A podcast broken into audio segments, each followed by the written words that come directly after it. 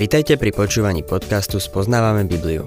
V každej relácii sa venujeme inému biblickému textu a postupne prechádzame celou Bibliou. V dnešnom programe budeme rozoberať biblickú knihu Príslovia.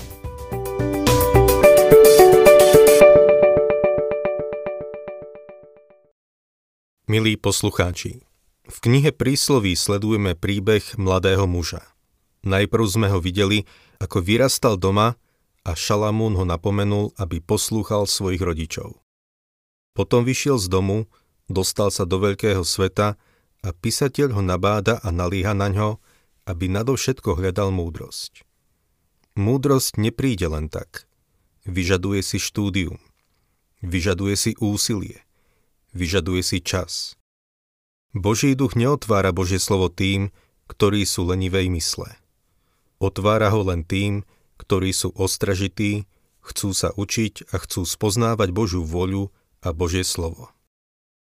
Otvorme si tretiu kapitolu prísloví a budem čítať 19. verš. Múdrosťou položil hospodín základy zeme, nebesia upevnil rozumnosťou. Žijeme vo svete, ktorý je ohromne systematicky usporiadaný. Vo vesmírnom programe pracuje veľa ľudí, ktorí sú veriaci. Mnohí z nich počúvajú našu reláciu a podporujú ju, z čoho máme radosť. Je to pre mňa zvláštne, že ľudia, ktorí študujú prírodné zákony a skúmajú tajomstva vesmíru, nedospejú k uvedomeniu si, že žijeme vo svete, ktorý nemohol vzniknúť náhodou. Ak vznikol len tak, ako a kedy vznikol? Kde je tá sliepka, čo zniesla vajce? Tento vesmír je tak usporiadaný, že človek môže vypustiť raketu dopraviť ľudí na mesiac, pristáť na ňom a vrátiť sa späť. Človek si namýšľa, že je taký múdry. Ale to, čo spravil, je, že objavil Božie zákony, ktorými sa riadi celý vesmír ako počítač. Milý poslucháč, ak by tento vesmír vznikol len náhodou, nefungoval by tak presne. Ľudia, ktorí pracujú vo vesmírnom programe, dokážu dopraviť raketu pomocou počítača v určenom čase a na určené miesto iba vďaka tomu, že Boh stanovil veľmi presné zákony. Utvoril ich svojou múdrosťou. Boh je inteligentný. Nie je to žiaden blázon. Myslím si, že by to ocenil, keby sme preukázali viac inteligencie, viac poznania jeho a jeho ciest. Môžeme to preukázať v jeho škole, v Božom slove len tam. Čítajme verše 21 a 22. Syn môj, nespúšťaj to z očí a zachovaj si múdrosť a rozvahu. Budú pre teba životom, ozdobou na tvojom krku. Život a milosť prichádzajú prostredníctvom tejto múdrosti, keď študujeme Božie slovo. 23. a 24.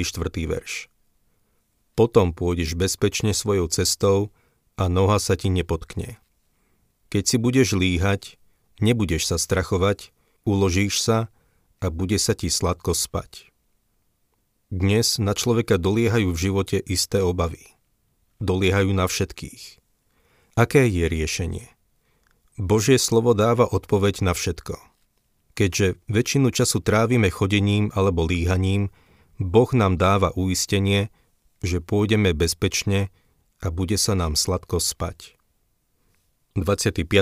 a 26. verš Neboj sa náhlej hrôzy, ani nivočenia zo strany svojvoľných, že prídu, lebo hospodin sa ti stane oporou a nohu ti uchráni pred pascov.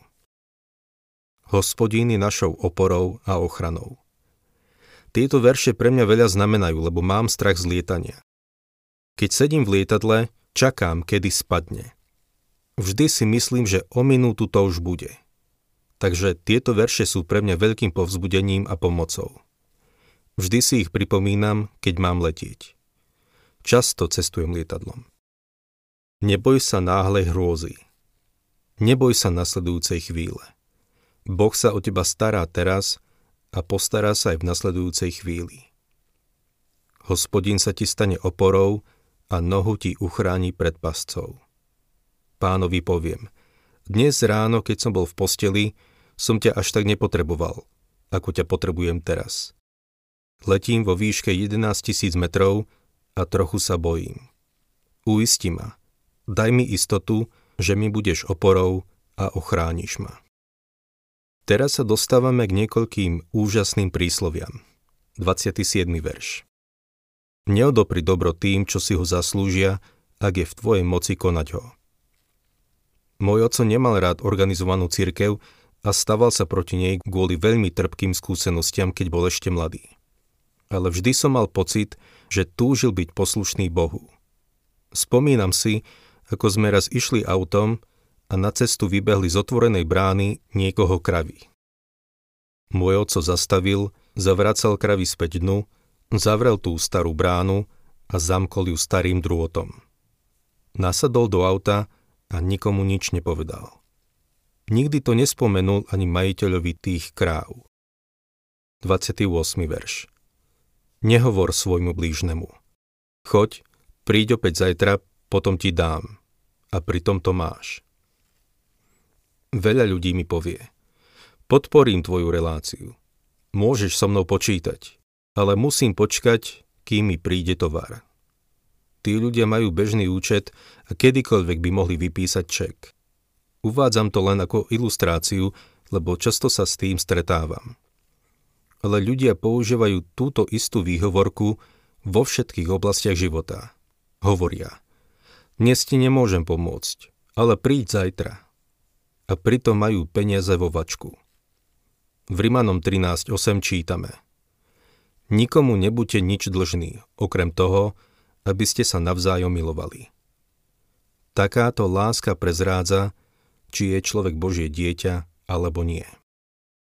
Viete, že keď niekomu dlžíte peniaze, tak tie peniaze nie sú vaše? Patria tomu druhému. Použiť ich pre seba je v skutočnosti nečestné.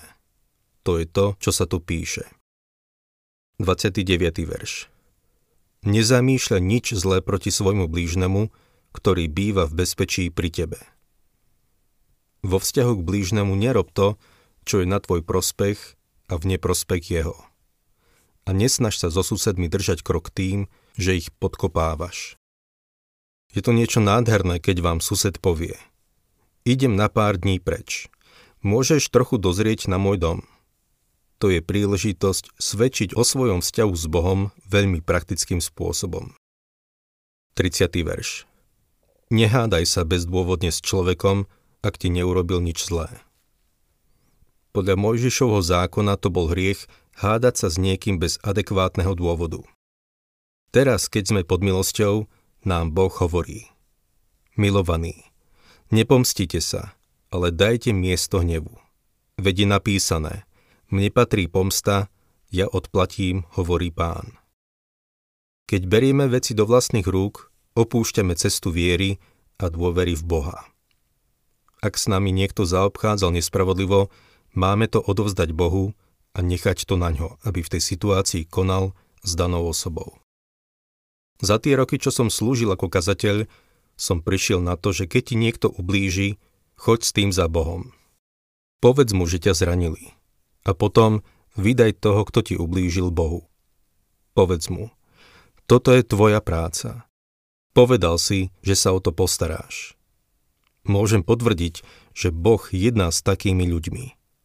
Tieto príslovia sú úžasné a sú pravdivé. Verše 31 a 32 Nezáviď násilníkovi a nezvoľ si nejakú z jeho ciest, lebo podlý človek sa protiví hospodinovi, ktorý k priamým ľuďom prechováva dôveru. Niektorí ľudia sú v skutočnosti Bohu odporní. Neskôr v tejto knihe budeme čítať, čo všetko Boh nenávidí. Dostaneme sa k tomu. 33. verš Kliatba hospodina spočíva na dome bezbožníka, no príbytok spravodlivých požehnáva. Toto príslovie mi pripomína kráľa Achába. Hospodin zaiste odsúdil Achábov dom. Toto príslovie na ňo úplne sedí. 34. verš Posmeškárom sa vysmieva, no poníženým udeľuje milosť. Boh podľa všetkého nenávidí posmeškárov, arogantných a nafúkaných ľudí. 35. verš Múdry zdedia slávu, kým hlupáci si odnesú hambu. Toto príslovie sedí na mnohých ľudí.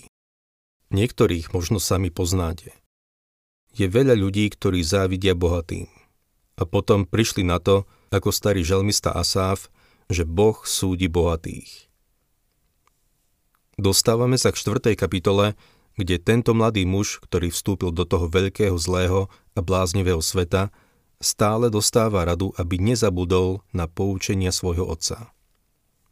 4. kapitola, 1. až 3. verš. Počúvajte, synovia, poučenie otca a usilujte sa spoznať rozumnosť. Veď vám dávam dobré poučenie, neopúšťajte preto moju náuku. Veď aj ja som bol dieťaťom svojho otca útly a jediný v očiach mojej matky.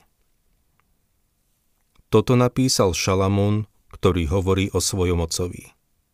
Všimnime si tie jeho slová. Veď aj ja som bol dieťaťom svojho otca, útly a jediný v očiach svojej matky. Niektorí ľudia majú pocit, že Dávid vkladal srdce do tohto chlapca Šalamúna.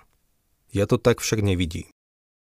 Historické knihy podľa mňa naznačujú, že Šalamún nebol Dávidovou prvou voľbou. Tento chlapec, ktorý vyrastal v paláci žien, bol viac menej slaboch. Bol to taký playboy a Dávid nemal s ním veľa spoločného. Šalamún vraví, bol som dieťaťom svojho otca, ale bola to matka, ktorá ma naozaj milovala a poučovala. Ďalej však čítame, štvrtý verš. Poučal ma a vravel mi – Tvoje srdce nech sa pevne drží mojich slov, zachovávaj moje príkazy a bude žiť. Dávid mu zrejme veľa radil. Keď sa Šalamún stal kráľom, Dávid mu povedal Buď ako chlap. Myslím si, že mu to povedal, lebo Šalamún nebol veľmi mužný. Povedal mu Tvoje srdce nech sa pevne drží mojich slov, zachovávaj moje príkazy a bude žiť. David prišiel na to z vlastnej skúsenosti, že je lepšie poslúchať pána. Pravdepodobne nebol taký vľúdny, keď Šalamúna vychovával a poučal, ako by mohol. Nemám pocit, že by Dávid bol úspešný ako otec. Žiaľ, platí to o mnohých slávnych mužoch. Život Dávida bol niečím, čo Šalamún mohol napodobňovať. Mohol sa mu vyrovnať. Možno si poviete – No dobre, ale pozri sa, čo Dávid spáchal. Nuž, Dávid sa dopustil svojich veľkých hriechov ešte pred narodením Šalamúna. Potom sa odvrátil od takého spôsobu života. Teraz Šalamún radí mladému mužovi a hovorí veľmi otvorene. 5. a 6. verš. Získaj múdrosť, nadobudni rozumnosť, nezabudni na moje slová a neodklon sa od nich. Neopusť ju a bude ťa chrániť. Miluj ju a bude ťa strážiť. Múdrosť je tu zobrazená ako žena. Nezabudnime však na to, že je tu ešte jedna cudzie žena, ktorá sa takisto usiluje tohto mladého muža zaujať. Múdrosť na ňo nalieha, aby išiel do jej školy a získal múdrosť. Všimnime si, že tá múdrosť ho bude chrániť a strážiť. Myslím si, že v tomto verši vidíme, v čom sa dnešní učitelia na školách líšia. Naozaj milujú múdrosť? Pascal povedal, že ľudské poznanie musíme pochopiť, aby sme ho mohli milovať. Ale Božie poznanie musíme milovať, aby sme ho mohli pochopiť. Takže ak chceš rozumieť Božiemu slovu, musíš k tomu pridať lásku a ochotu nechať sa poučiť. 7. verš Začiatkom múdrosti je toto – získaj múdrosť, za všetko, čo si nadobudol, kúp si rozumnosť. Tu nejde len o poznanie a vedomosti. Tu nejde o nejakú počítačovú myseľ. Je múdre a inteligentné správne využívať poznanie a milovať ho.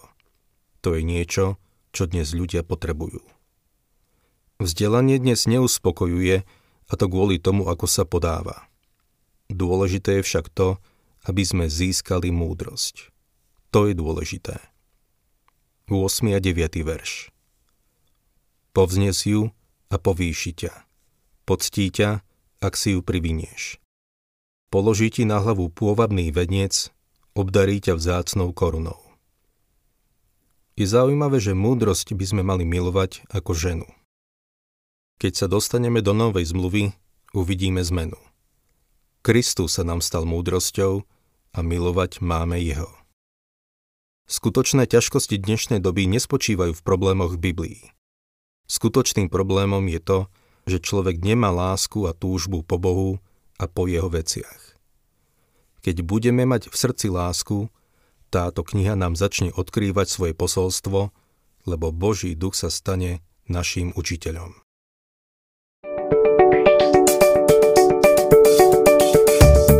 Ak sa vám páči program Spoznávame Bibliu, budeme radi, ak ho odporúčite svojim známym a dáte like, alebo nás začnete sledovať na facebookovej stránke Spoznávame Bibliu.